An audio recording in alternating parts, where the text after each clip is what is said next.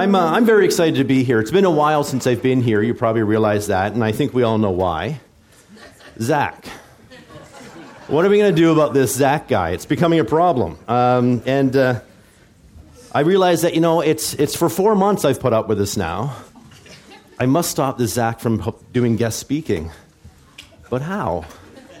And I came up with an idea, a wonderful idea. And, and my first idea did not work. The, the very nice officer came to my house and you said, You can't just put on Kijiji that you want somebody eliminated. It's not what I meant. It's not what I meant. Uh, but uh, what, it, what it was is uh, I thought, you know what? If I can't stop him from doing a better job than I do, what if we hire him? Because no one calls Mark a guest speaker because he works here. And soon Zach will work here, and he will no longer be a guest speaker either. And I've realized that if I want to hang on to my self proclaimed title as Kingsway's number one guest speaker, I need to be Kingsway's only guest speaker. So I'm working on it, but I'm, I'm back on top, baby. I'm very excited about this. And I, sorry, I just, I realized I made eye contact with Rick when I said baby. Now it feels awkward, but, uh, but uh, yeah, it's, uh, it's exciting for me. Um, and I, I, hope it's not too early to simply say uh, Merry Christmas. Uh, it's, uh, I'm a Christmas guy. I know that's not really a hot take for a guy standing in church speaking, but Christmas is a big deal in our in our family. Uh, we go all out for Christmas. We get very excited about it. We've been we've been decorated for a few weeks now, and uh, and we're ready to go. And uh, and I, I, I, kind of I'm all in, right? Like I, I'm in for the movies and and the and the songs and all of that stuff. And I was actually reading an article in uh, Christian Today magazine. Did anybody get that fine publication? Do you? I didn't even know it was a magazine. I Googled it. But I was reading an article anyway, online article, and uh, they'd done a survey of all, their, of all their readers of the top 10 Christmas songs, or Christmas carols, I think they called it, uh, that, that people who read this magazine. So you can kind of assume there isn't jingle bells and that sort of stuff in there. These are the Christmas hymns, the Christmas carols that you're likely to sing in a church, that sort of idea. And they had this top 10 list, and I thought it might be good to see uh, how many of the top 10 you guys can get in two minutes. So I'm going to time you here, and I'm going to give you two minutes. If you think you know, just put your hand up. I'll point at you. You yell it out. Uh, that's how formal we are here. So here we go. Yes. Joy to the world, not in the top 10. Shocking. Silent Night. Silent Night. There you go. Number two. Away in a manger, not in the top 10. Don't get angry with me. I did not write the article, I did not begin the magazine. Wow. Oh, Holy Night, yes, that's number one on the list. Wish you a Merry Christmas? Wish you a Merry Christmas? No. Come let us adore him. Come let's adore him. Yes. No. No, not on there. Sorry. Hark the Herald Angels Sing is on there, I believe. Number five. Number five. Come All Ye Faithful, yes, on the list. Little Drummer Boy, not on the list. No. Mary, did you know? Do not know if she's on the list. She is not. No. No. Did not make the list. These are good songs, though, right? What else? We Three Kings. We Three Kings, not on the list. I'm going to give you two hints because there's two that you'll probably never get because I never heard of them before. Coventry Carol is number eight. Anybody know it? It's mostly not in English. I, I don't even think it's in any language. I think it's just, uh, it's just kind of uh, some, some noises. And, uh, and the number four, this was the shocking one for me. Number four, in the bleak midwinter. That is a song. I started listening to it. I got about three minutes in, I turned it off. It is the most depressing thing you've ever heard. I would rather listen to Christmas songs about grandma kissing Santa Claus and getting run over by his rain. Like, I, I could not believe how, how dreary that song was. But it's number four on the list. Number four. Any more guesses? I'll give you a hint. Yes, O come, O come, Emmanuel. That was my hint. There's a couple left on the list that start with the word O. What child is this? Not on the list. A little town of Bethlehem. Whoever said that? Yes, on the list. Not on the list. Oh, come all ye faithful. Yes, that's number number six on the list. Your time is up. Your time is up. The few that you didn't get was um, God Rest Ye Merry Gentlemen was number three.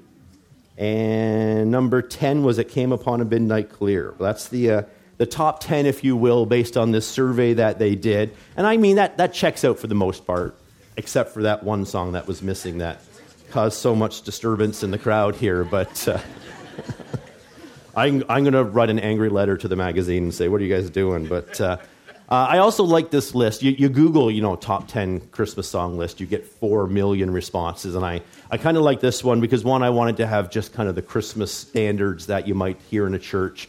But I also, want, I also liked their choice of number one, Oh Holy Night.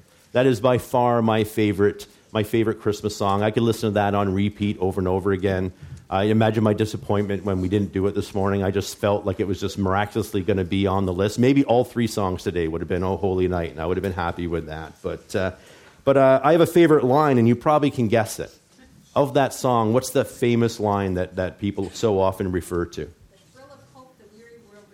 Yes, the thrill of hope, the weary world rejoices. And I got thinking about it.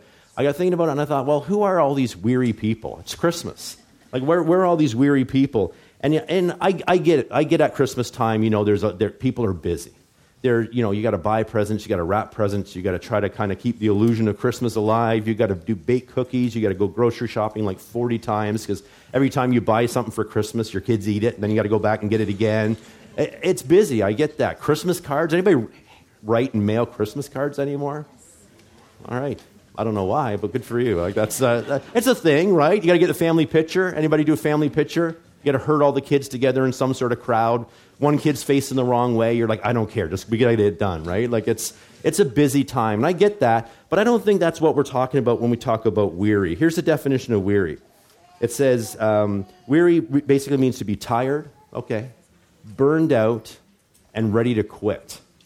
I thought that's a long distance from man. I got more cookies to make. I, I got to bring in, I almost said Mr. Watson, it's my teacher voice in me, but Gary said bring in cookies for the 18th. I put that on the list. And now we got to go church twice in one week. Oh, you kidding me? Like that's got to go on the list. It's all this busyness, but that's not what weary is. Weary is so much more than that. And uh, a number of the leaders at Kingsway, they've been, they've been doing a book study. And, and I'm not a leader, but I stole one of the books off the pile. And they've been reading this book, The Emotionally Healthy Leader.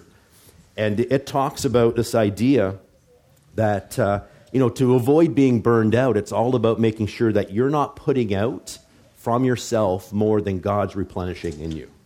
And that's what weary really is this idea that it's like, I'm doing, doing, doing, doing, doing, and I'm not taking the time to, to, to accept what God has for me. And you get tired. And you eventually you get tired and weary of doing good things, which sounds really strange to say in a church, right? But uh, it, it's true. And Paul wrote about it. Paul wrote about it in Galatians uh, 6 9. It says, he says this Let us not become weary in doing good. I jumped way ahead. Sorry, Booth. Uh, for at the proper time, he will reap a harvest if we do not give up. Well, why would Paul write that if it wasn't a thing? That was a thing that was happening in a church in Galatia 2,000 years ago, that people were becoming weary in doing good things. And it seems so hard to imagine that you would just get to the point where, like, oh, I just can't do this anymore. And then remember the definition. You get to the point where it's like, you know what? I feel like I'm ready to quit. And so, uh, you know, the busyness of Christmas is, is kind of a new phenomenon. I even think about the year 1843, as you guys probably think about it all the time. You're like, hey, 1843. But 1843 was the year that O Holy Night was written. And fun fact, well, it's a fact. You can decide for yourselves if it's fun or not. But fun fact, uh, that's the same year that uh, Charles Dickens wrote uh, A Christmas Carol. So that, that was a pretty good year for Christmas. They wrote that song in France and in England. They wrote that book. But that, that, uh, that, that's, you know, that wasn't kind of the, the message, was it? Hey, slow down, stop, stop spending all your time shopping, get out of the mall and find the real meaning. That, that wasn't what it was about. And it's a very new phenomenon that Christmas has become this, this almost ordeal for some to try to figure all of this out. And I think that's part of the reason why we often see people come back to church around Christmas time. And I mean, part of it's tradition. I think some people just like that's what we've always done. But I think other people, they feel this, this kind of at Christmas, you feel kind of that longing a little bit more. You feel that weariness a little bit more, where you get to the point where you're like, life, life always feels like you're running on a treadmill, right? And Christmas just turns that treadmill up to full speed. And for a lot of people, that's that moment where that weariness just hits them and they just realize that I'm, I'm emptying out at such a rapid pace, but I'm not, I'm not taking in what I need to to avoid that burnout. And so we're going to talk about the Christmas story this morning, but probably a different version than you're used to hearing. Because if I can be honest with you, the whole, you know, angels singing, uh, shepherds showing up, the manger, all that stuff, it, I mean, it's a great story. I enjoy reading it. It doesn't really connect with me. It really doesn't. And I think that's because for me, Christmas is, is, is very, it's not really to do with the how of what happened. For me, it's the why. Why, why would this plan be put into place? And I'll be honest with you, on paper, I always think this doesn't seem like a very good plan. That God Himself is going to sacrifice His Son for us. I, I, don't know, I don't know how I feel about that, but I want to look this morning at the why. And I want to think about that moment, that, uh, that moment, that Christmas morning moment that everybody knows a piece of. Even people who don't go to church, even people who are, who are atheists, they know some of the story. They, they, they, know, you know, they know the part about, uh, about you know, the, the overreaching government who made them go on, on the census. I once had a kid in youth ask me, why would they make them do the census at Christmas time? Thank you. I, I laugh too. Um, but it's, it, it's like, it's, it's, you know, we know pieces of it. We know that we know the manger. There, there's no room in the what? And right, people know that. Even people who've never stepped foot in a church, they know that. They know from nativity scenes for some reason a camel was there. They're like, I don't know why there's a camel there, but there's a camel there. You've got wise men. You've got you've got all these components that people know pieces of. Even people who never never would acknowledge themselves to be Christian, they know pieces of that story, and they know about Mary and Joseph, and they know about the handful of smelly shepherds who showed up, and there's a donkey, I think, and and that's that's what we really know about the Christmas story. A lot of it, a lot of it has kind of been added on over the years by, by, by people who have kind of added components to that day. A lot of people don't understand that the, the three wise men or the three kings or whatever you want to call them from the east weren't there that night. They arrived a little bit later. A lot of people have a hard time imagining there was, what, there's no drummer boy? Here, here's what I know about being a parent, and it's not a lot, but here's what I know about being a parent. If your kid has finally gone to sleep, and some teenager shows up with a drum kit and says, Hey, can I play a song for you? The answer is no. No, you need to go right now. This is not happening. Uh, but we, we, we kind of have all these pieces of the story, and that's all that New Testament telling. Uh, I find much more compelling to be the Old Testament telling of the story, and it's, it's, it, it explains the why, not, not the how, not the details of that night. Because listen, very few people were eyewitnesses to that night. We have a pretty good idea of what happened because, you know, Mary would have told the story, I'm sure, many times. Joseph, they, would, they know what happened, but there were very few eyewitnesses. You compare that to the, the crucifixion of Jesus, where there would have been hundreds of thousands of people who heard about that trial. And there would have been thousands of people standing in that mob chanting that Jesus should be crucified. And there would have been hundreds of people lining the street watching him carry that cross up to Calvary. And we're told there was still a crowd there to actually watch the crucifixion. And there were hundreds of people who saw him as a resurrected Savior. That is, that is very well known, very witnessed, very detailed. That little night in Bethlehem is, is not nearly as much so. And so I find, I find it so interesting to look at what the Old Testament has to say about that night. And uh, so we're going to look at Isaiah today. We're going to look at a passage from Isaiah, a few chapters. And I'm going to be honest with you, part of it's very complicated. Um, it's, there's a lot of place names, a lot of words that are interchangeable with other words, and a lot of it just is hard to follow. But the part that we're going to focus on, I'm going to guarantee you've heard it before. You may not even realize that's where you heard it from. In fact, I can almost guarantee that you've sung a song quoting Isaiah and probably you've sent or received a Christmas card with a quote from Isaiah on it, and you maybe didn't even notice at the time. But it's, it's those circumstances I want to look at because the story of why, the story of why Jesus was born in this way, really, really focuses on a simple idea that God keeps his promises. And if, if I ask in a, in a group like this, does God keep his promises? We all immediately blurt out yes, because we have some lived experience, or even if we don't, we know that's the answer, right? We're, we're not like, I wonder if he does. But when we look at our lives, and especially when we look at our lives in times of weariness, I think it's fair to ask and fair to wonder does he? And so I also think when you look at the world around us and you see what's going on, you know, in other parts of the world and even in our part of the world, to be honest, and you look at what's happening, it doesn't seem like there's evidence of a lot of planning there. It seems a little bit like chaos. It seems like world events are so random. And what we know is religion likes to try to explain those things in a way that makes sense.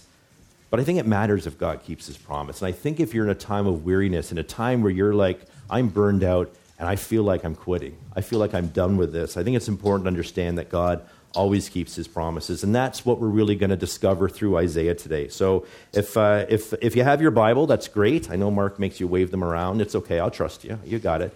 Uh, I want you to find Isaiah. And so, Isaiah, the easiest way to find Isaiah, it's pretty much right in the middle. Unless you have like a really thick map section at the back, it's pretty much right in the middle. If you open up to Song of Solomon, well, good for you. Um, but uh, keep flipping forward a few more pages. I don't want to distract you with that. So flip forward a few more pages. If it helps, it's on page 740. I, am not promising that'll work for you, but it, it works for me. But uh, find your way to Isaiah 7, stick your finger in there, and uh, that way it's ready for in a few minutes. But I want to start with a, a, simple, a simple statement that you've definitely heard from the New Testament.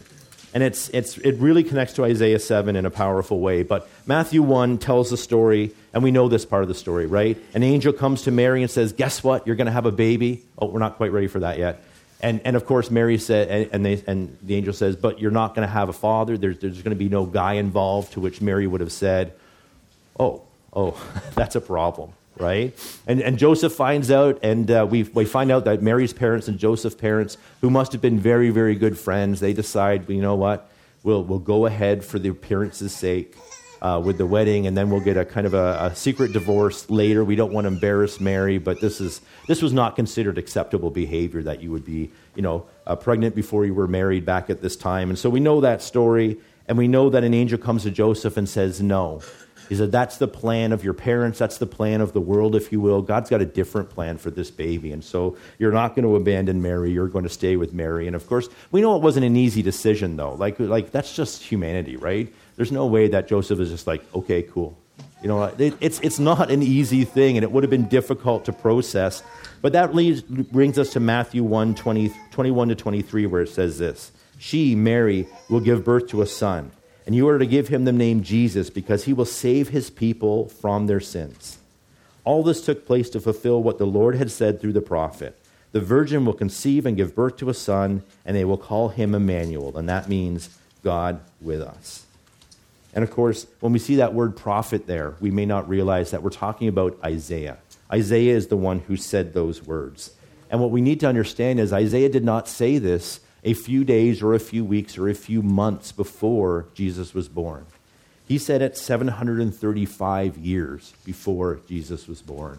That was a prophecy that God asked Isaiah to share with someone for a very particular reason. And that's what we're going to look at today. And so when Isaiah spoke these words, everybody who heard it was not impressed. Everybody who heard, heard these words did not say, Oh, fantastic, a baby. This is what I need. Nobody was in that position. They were all hearing this, and there was no impact made. The person who heard that was not filled with joy and not, filled with relief and eagerly awaited that moment. The person who received that message ignored it and said, I don't care what God's message for me is. And, it's a, and we're going to spend some time this morning uh, in a bit of a history lesson. And that's good news for me as a history teacher, bad news for you, what I've learned from my history students uh, is we're going to spend uh, a little bit of time there. And I, I, hope at the end it will be worth it because it's complicated, but I, I can't find a way through this story without actually reading the scripture. And so uh, at the end, you may have learned something interesting. At the end, you may say, I want my half hour back. Either way, um, an emergency guest speaker is still a guest speaker. And so I'm going to go ahead. So we know that Israel was made into a nation, right? We know that story. They were freed from Egypt. We know that story. Don't worry, I'm not starting that far back.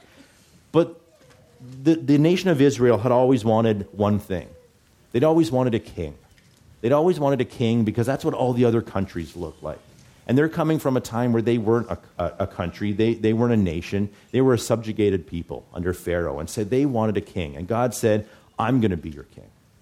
And what I'm going to do is I'm going to establish a, a series of judges who are going to run the country, but the king I'm going to be your king. And so we know some of these names, like judges like Ehud and Deborah, Gideon, Samson.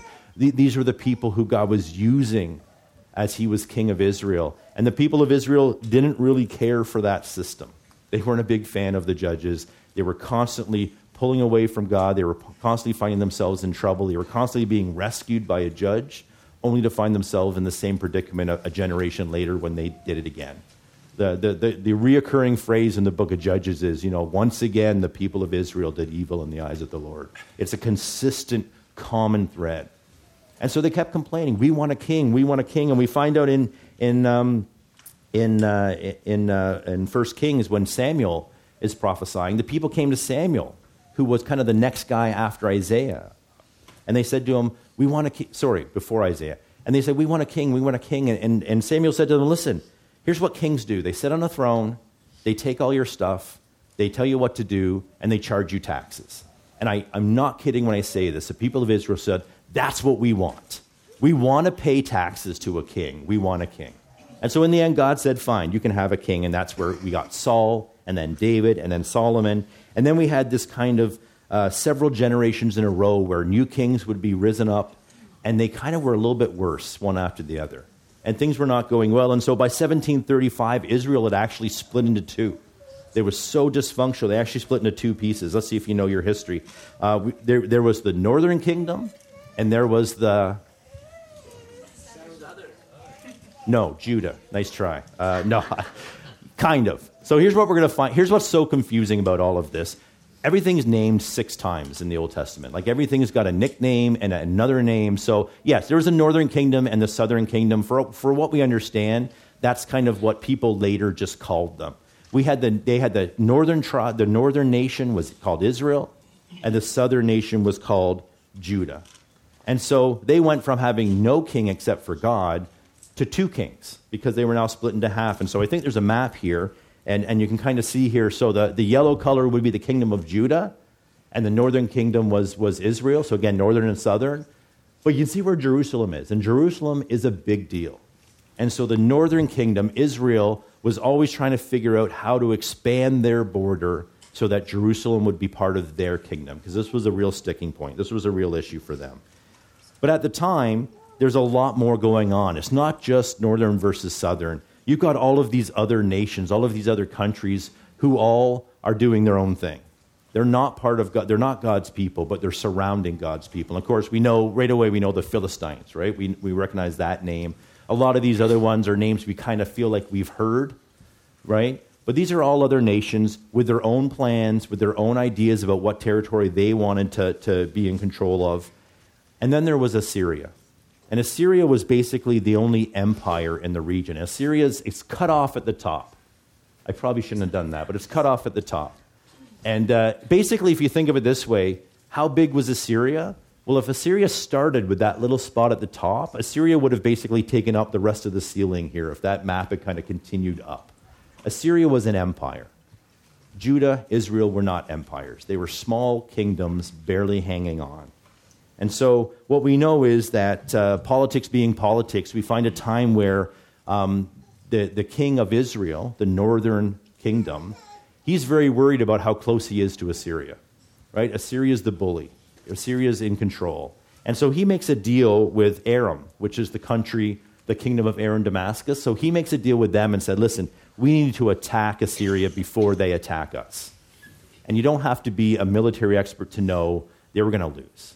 Assyria's that big, Assyria's that powerful, they're going to lose. So they decided, listen, let's get the southern kingdom. I know you guys don't get along, but let's get the southern kingdom on board. We'll combine their army with our two armies, and then maybe we have a chance. They probably didn't, but then we have a chance against Assyria, or at least we can put forward a strong front, and maybe Assyria will leave us alone. And so we start to, we start to see this situation arise. And I, I don't know about you, I start to feel bad for the king of the south, right? I, that almost sounds like it's like a Narnia thing, but the, the, the, the, southern kingdom, like they're a king, I start to feel bad for him because he's in an impossible situation. He either says no to these two countries who are going to be angry, or he says yes to attacking the, the mightiest empire that existed at the time. And so his name was Ahaz. And Ahaz decides he's going to refuse Israel and Aram. He's going to tell them thanks, but no thanks. And of course, within a few weeks, the, the probable or most likely outcome starts to happen. Aram and Israel decide, you know what? We're going to, we will take over Israel first. Uh, sorry, Judah first. We'll take them over. Then they have to join us because they are us. And so that's, that's what he was facing. And again, before you feel too bad for Ahaz, I have to tell you, this guy was the worst. Um, we, we tend to, I don't know about you, but I tend to think, oh, he's the king of Judah, good guy. He has to be, right? It's God's people. He's, he's, he's one of God's uh, chosen. He's been made king. No, that's not how it works in the Old Testament. In the Old Testament, you frequently see pretty terrible people being used by God to fulfill his, to fulfill his design. And so Ahaz is in that terrible list. He's a terrible king. He only profited himself, never, never did anything for the people who were under him. And I, am sure they must have told stories about how. Do you remember how we said we wanted a king? And now we got Ahaz. And Ahaz had abandoned God's law. He had no longer made the law of the land God's law, which would have been in the past. He changed that. He rejected everything about God. He shut down temple services. So, temple was in Jerusalem, so he had control of that territory. But he shut down the temples, and instead he spent his time building monuments to pagan gods. And at one point, he was so jealous of his own sons that they might be a better king one day, he actually sacrificed his own kids on an altar to a pagan god. There is nothing in Ahaz's write up that will make you think, yeah, but he was a nice guy. Like he did things the, the right way. In fact, after he died, um, the people of, uh, of um, Judah, instead of burying him, burying him in a tomb with all the other kings, they just dragged him out into the desert and dug, him in, dug a hole and buried him in an unmarked grave. They wanted to erase him from their history. He was a bad guy. And he's going to find himself in a situation where God's offering to help him. And I, I, that, that took me a while to kind of wrap my head around. But this is where we find ourselves. He is, he is such a bad guy that he is the first king in either Israel or Judah's lineage who really has taken one option off the table. In the past, whenever Israel got in trouble, what did they do? Pray. They would pray, they would call on God, God would come to the rescue. Ahaz couldn't do that. He was so separated from God, he had removed that option. He couldn't say to himself, you know what, let's see if God can help. He wouldn't even acknowledge God at that time. And so um, he, he, he rejected all of that. He'd made pledges to these pagan gods. He's no longer felt, and I think we understand why, he no longer felt like he could call on God to uphold his covenant. And so we, we, we see this very strange time. And so he's rejected this offer, and now they're getting ready to attack. And at one point, um, the, the northern kingdom, uh, Israel, has, has put an army together. They've marched on Jerusalem. They've surrounded Jerusalem. And in the first battle, they were able to be repelled. Uh, Judah was able to kind of repel them at that moment, not from their borders, but from the city, but just barely. It was by the skin of their teeth that they had managed to, to push back uh, the army of, of Israel. And then they got the, the wonderful news that Aram, was about to arrive. Their army had been marching from a further distance and they were about to arrive. So, this is the situation Ahaz finds himself in. He is surrounded by two armies. He's basically run the gambit of what he can do. He's, he, he's low on troops, he's low on you know, uh, the ability to fight because he's already just fought, fought off this siege. They are stopping food and water from coming into the city. They are really on their last legs. And if you kind of tuned out because that was too much background for you, I want you to tune just back in for this statement. I think it's fair to say that Ahaz was an undeserving man in desperate need of a Savior. He was an undeserving man in desperate need of a Savior. If you can't make the connection of, of what I'm saying there, maybe just insert your own name. I'll say that Gary is an undeserving man in desperate need of a Savior. And that's where he found himself. And that's where we're going to jump into Isaiah 7. So if you've had your finger stuck in there the whole time, I apologize. Open back up to Isaiah 7. That's where we're going to start. And we're going to start with a very specific message. And so if you have a little green sheet of paper, uh, I may be calling on you. So I'm going to ask for the top part that's underlined. And if that's you, if you could read just what's underneath it, because it's a, it's a very short section here with, with 11 different strange terms that we would just not normally just automatically understand. Even the term Israel, which we think, well, I know what that is. Well, no, not, not anymore. Israel used to be the unified country under God's rule. Now Israel is the name for the northern kingdom. So we're going to go through all of that. But Isaiah 7, starting in verse 2. And so uh, you'll see it on the screen here. So it begins this way it says, Now the house of David. Who is the house of David? Another name for Jerusalem, the capital city of Judah. All right, that's that's a nice name for it. So Isaiah is from the south, right? So when it says now the house of David, he's talking about Jerusalem, which means he's talking about Ahaz. Ahaz is the king. He, he's capital city is Jerusalem. The house of David was kind of a, a, a very um, flattering term for, for the position that he was in, the house of David, because that's the house that David built, right? So that's perfect. So now the house of David was told, Aram, Who's got Aram? County aligned with the northern kingdom against the southern kingdom. So Aram is not part of Israel, not part of Judah. It's not part of God's kingdom, if you will. This is another country who sees benefit in attacking the, uh, attacking the, the southern uh, Judah because, again, they want help against Assyria. So we're told that Jerusalem's been told this that the country of Aram has allied itself with Ephraim. What is Ephraim? A region in Israel was was used as another name for the kingdom for the northern kingdom. So here's where we start to get a little, and we're going to find out in this section, they use six different words to describe the northern kingdom. And so this is another name. This is, this is almost like, like maybe referring to, you know, Ontario instead of Canada. So instead of saying it's, the, it's, it's uh, the, the kingdom of Israel, he's referring to kind of the dominant position, the southern position that would have bordered up against um, Judah. So here's what he's saying. He's saying, so now Jerusalem, Ahaz, um, you've, you've been told that the, the country of Aram and the northern kingdom have allied themselves together. So it says, so take heart, Ahaz. Who's Ahaz? The king of Judah, southern territory. Right. Southern kingdom, he's the king. He's the guy Isaiah is talking to. So when it says house of David, that means Jerusalem. When it says Jerusalem, that means Judah. When it says Judah, that means Ahaz. Same thing. Same thing. It says this it says, So the heart of Ahaz and his people were shaken, as the trees of the forest are shaken by the wind. That's a pretty clever way of saying it. That the people in Jerusalem know that they are out of time. They are surrounded by two armies. They had a chance to join these armies. He made the decision, Ahaz made the decision, no thanks. We're going we're going to try to stay out of this. And it's come back to bite him. And so that's where we find ourselves. So the Lord said to Isaiah, Go out, you and your son, Shear Jashub, so that's his son, so we don't need to, to clarify that, to meet Ahaz at the end of the aqueduct of the upper pool on the road to the launderer's field. All you need to know is that's all in Jerusalem. So Isaiah and his son have been told to have a secret meeting. Not, the king does not usually hang out by the aqueduct, right? He's not going to the palace, he's not going to temple. He is going to a secret meeting with Ahaz to deliver a secret message from God. And again, these guys aren't really on speaking terms, right? Ahaz is not a godly man. But th- this is what he has. He has this meeting, and it says this Say to him, this is God telling Isaiah to say to Ahaz, say to him, Be careful, keep calm, and don't be afraid. Do not lose heart because of these two smoldering stubs of firewood. What the heck is that? That, my friends, is a Bible slam.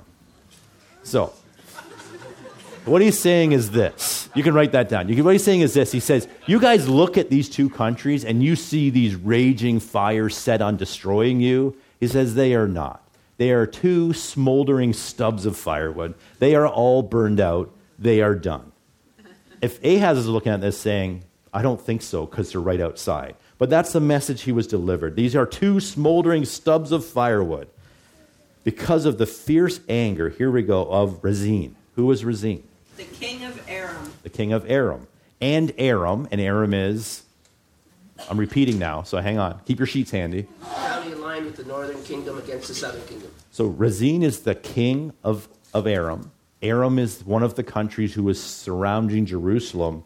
And, and the son of Remaliah. Oh my gosh, who was the son of Remaliah? This was a former king of Israel. His son was Pekah. Right. So his son was Pekah. Here's the thing Isaiah doesn't like the north very much.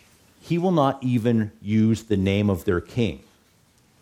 Instead, he uses the king's father's name to refer. So he says, Remaliah's son, it's like I'm not even willing to utter the name of this guy. So instead, he uses the phrase Remaliah's son. So we have the king of Aram, and now we have the king of Israel. And these two, Aram, what's Aram? The country aligned with the northern kingdom against the southern kingdom. Yep, that other kingdom that's, uh, that's joining in. And Ephraim, where's Ephraim?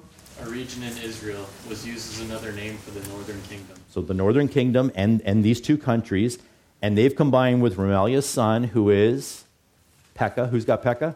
The king of Israel, northern territories. King of Israel, of the northern pair. They've all come together and have plotted your ruin, saying, Let us invo- invade Judah, let us tear it apart and divide it among ourselves, and make the son of Tabeel. Oh my gosh, who's that? That's me. Not really too sure who this guy was, but most likely an Arabian, uh, Arabian prince who would be made king. right? We don't even know who this guy is. It's funny that last night Brian uh, uh, put it in his Bible app and he goes, That guy's not even in the Bible. It's like, he kind of isn't. But what we know based on the, the context and, and, the, and the origin of the name, he was most likely some royal family member, probably a prince in the country of Aram, who they were going to install as king. So they were not going to split Judah into two countries and take half each, because that doesn't make a lot of sense for Aram, who doesn't even connect. Like geographically, they don't touch. So what they said instead is, we'll, we'll, we'll take over Jerusalem. You get to run the country through this puppet king who is one of your royal people. And guess what?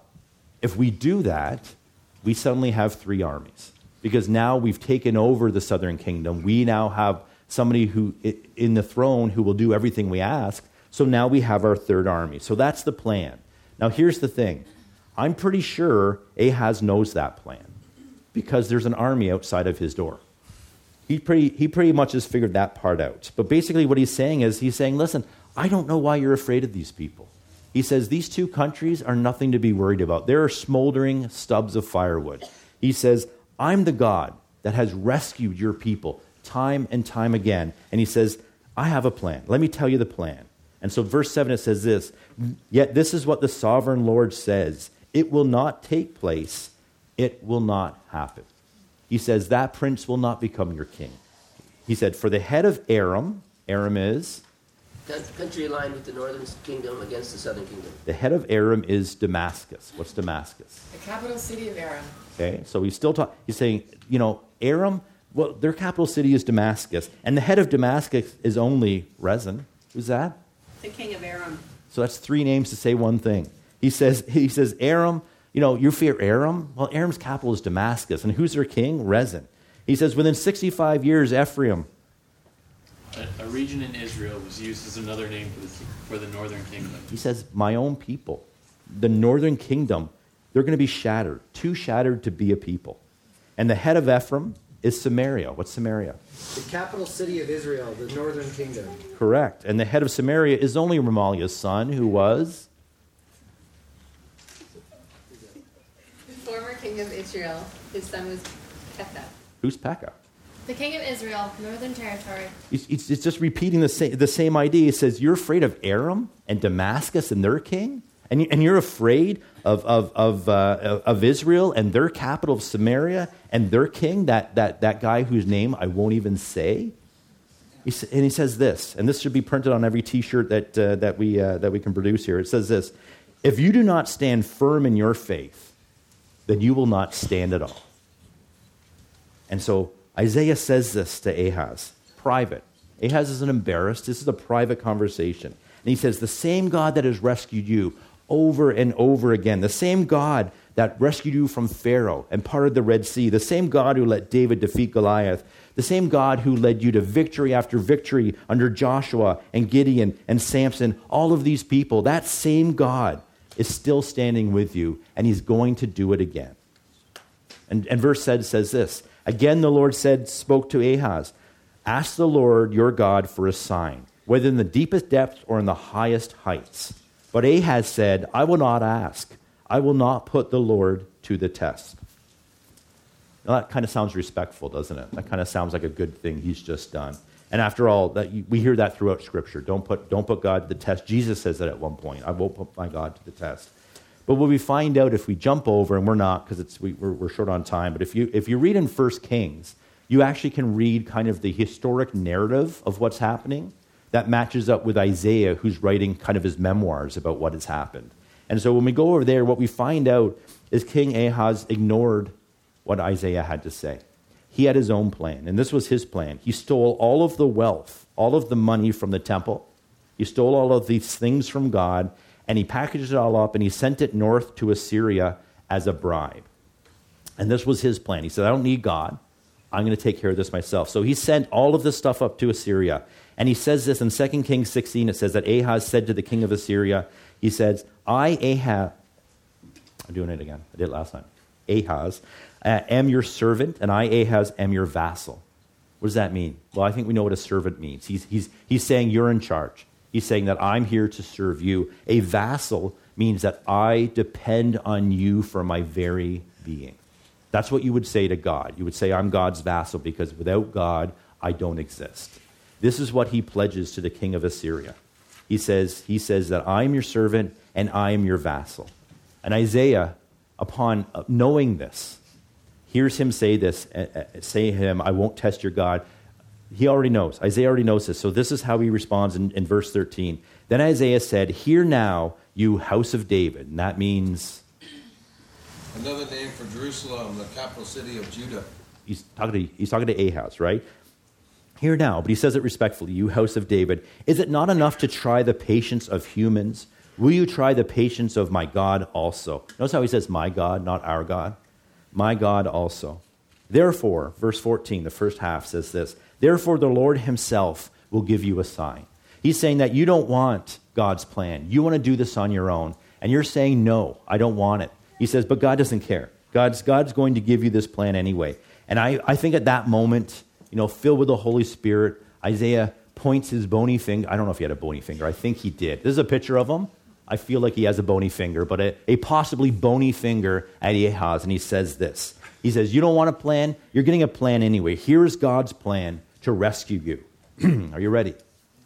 The virgin will be with child and will give birth to a son, and will call him Emmanuel. And when Isaiah finished saying that, I imagine he said, Yes. And Ahaz looked at him and said, What? I, I, don't, I don't know if you understand, Isaiah. There's an army outside of our gates. If you listen carefully at night, you can hear them sharpening their blades. And your God's plan, God's plan to save us is this the virgin will be with child and will give birth to a son and will call him Emmanuel. That's the plan. As armies prepare their attack, God promises Ahaz this wonderful plan. And not surprisingly, Ahaz says, not interested. He ignores it. He has no intention of doing it. He has his own plan. He's going to take care of this. He's already reached out to Assyria. Assyria is going to, going to hear him, going to, going, to, going, to, going to help him. He doesn't need God. But what God is saying is this God is saying, I have a covenant with my people. And one terrible king will not sway my will. That my, my, my covenant is with the people of Israel the, the full, the Hebrew people. I don't get confused too. Not the northern kingdom, all of the kingdoms. He said, That's who I have a covenant with. He said, My will will not be set aside. And so instead, God makes a promise. And that's what this was. This is the promise. Because what he's saying is, Judah, you're an undeserving people in desperate need of a Savior. And so he made this promise. This isn't just a, a throwaway fact. This isn't something that Isaiah thought up at some point. God said, Hey, you should tell people what's going to happen one day. It was in that moment in that moment when Judah was up against the wall that this promise was made. The virgin will be with child and will give birth to a son and will call him Emmanuel. And that was it. There's no army, no flood, no fire and brimstone from the heavens to protect them. It was just a promise of what was to come. The virgin will be with child and will give birth to a son and will call him Emmanuel. Emmanuel. And so over the next few chapters, we hear how God's immediate plan actually had Judah being rescued, first by using Assyria, but then judgment came to them, and then judgment came to the north, and then eventually Assyria fell. And what followed was hundreds of years of, of this entire region being dominated by various empires. When Assyria fell, Babylon, Babylon took over. That led to Alexander the Great. I'm sure you've heard of, of, of, that. And eventually, all the way to the Roman Empire. It began a very dark, very difficult time for, for Israel and for Judah. But the promise remained. But I would think if you were living during that dark, difficult, may even say weary time, when you felt like nothing was ever going right, that you were oppressed at every turn, you might have been tempted to say, Where's God? I thought we had a promise. I thought we had a covenant with God, and He's abandoned us. I think I can understand that. Maybe, maybe that's not what they were thinking. That's what I would be thinking. I thought we had a covenant with God, and look what's happening. And so, over the next few chapters, we hear about all of this, and eventually it tells us 65 years later, we hear uh, that uh, the, the northern kingdom was destroyed just as it had been prophesied. And then it's at that darkest moment, it's at that darkest moment when the people of Judah and the people of Israel were just at their wits' end. They were weary, they were burned out, they were ready to quit. They had nothing left to rely on. It says this in the last verse of Isaiah 8. So we're going to jump through. Isaiah 8 is all a description of how bad things had gotten. We're going to end with just the last, the last verse. It says, Then they will look toward the earth. This is, the, this is God's people. Then when they will look towards the earth and see only distress and darkness and fearful gloom, and they will be thrust into utter darkness. Now that's an undeserving world that is in desperate need of a Savior. And then that's when Isaiah said, at that darkest moment, as we begin chapter, chapter 9, it says, at that darkest moment, there's going to be a great light. He says, when you reach that moment of despair, there will be a great light. And then, probably the most known verse that Isaiah has ever written follows in uh, verse 6, Isaiah 9, verse 6. It says this For to us a child is born, to us a son is given, and the government will be on his shoulders and he will be called Wonderful Counselor, Mighty God, Everlasting Father, Prince of Peace. That's the promise that was made. And after 735 years of, of just difficult weariness for the people of Israel, a weary people in a wearied world, and to each and every individual person who was in that spot, it wasn't yet. It wasn't for 735 years, but that baby would be born and born of a virgin it, because it was a promise made and it was a promise kept. And it may not have seemed that way in the lives of many people who just kept looking towards that thrill of hope, that looking towards the Savior who just didn't seem to be coming. I mean, it looked, probably looked like God had abandoned his people and forgotten all about them. But he was working and he was moving until one day when that promise was kept. And so we hear the story of the baby being born, and we understand that what brought us to that point was, it was not a random event, it was the plan of God to rescue his people. And so it isn't hard to understand that, but I think what sometimes is hard to understand is, is when we find ourselves in that time of weariness where we feel like I am just empty. I feel like the treadmill's been turned up to 10 and I feel like I'm just not keeping up anymore. To know that a promise has been made, a promise for an abundant life has been made to you. And so I just want to close today just, just with what I would call a benediction and I made it myself, so I don't know if that's allowed or not. But benediction just it's just it's Latin. Bene means good, diction means words. So uh, I'm going to call it a benediction. But I would say for those of you who are in a mood to celebrate this Christmas season, I would encourage you to remember what you're celebrating by reminding you of Isaiah's word in chapter 9, verse 6 to say, For to us a child is born, to us a son is given, and the government will be on his shoulders, and he will be called Wonderful Counselor, Mighty God, Everlasting Father Prince of Peace. That's why we celebrate at Christmas. We don't celebrate the events of the birth, we celebrate the birth of a Savior. And for those maybe who are feeling the weariness this Christmas season, not the busyness, the weariness, you feel like you're missing out on this abundant life that you've been promised. Uh, can I remind you the words of Isaiah 7, verse 4, that simply says this Be careful, keep calm, and don't be afraid. Do not lose heart because of these two smoldering stubs of firewood. And that seems like a strange verse to encourage you to rely on.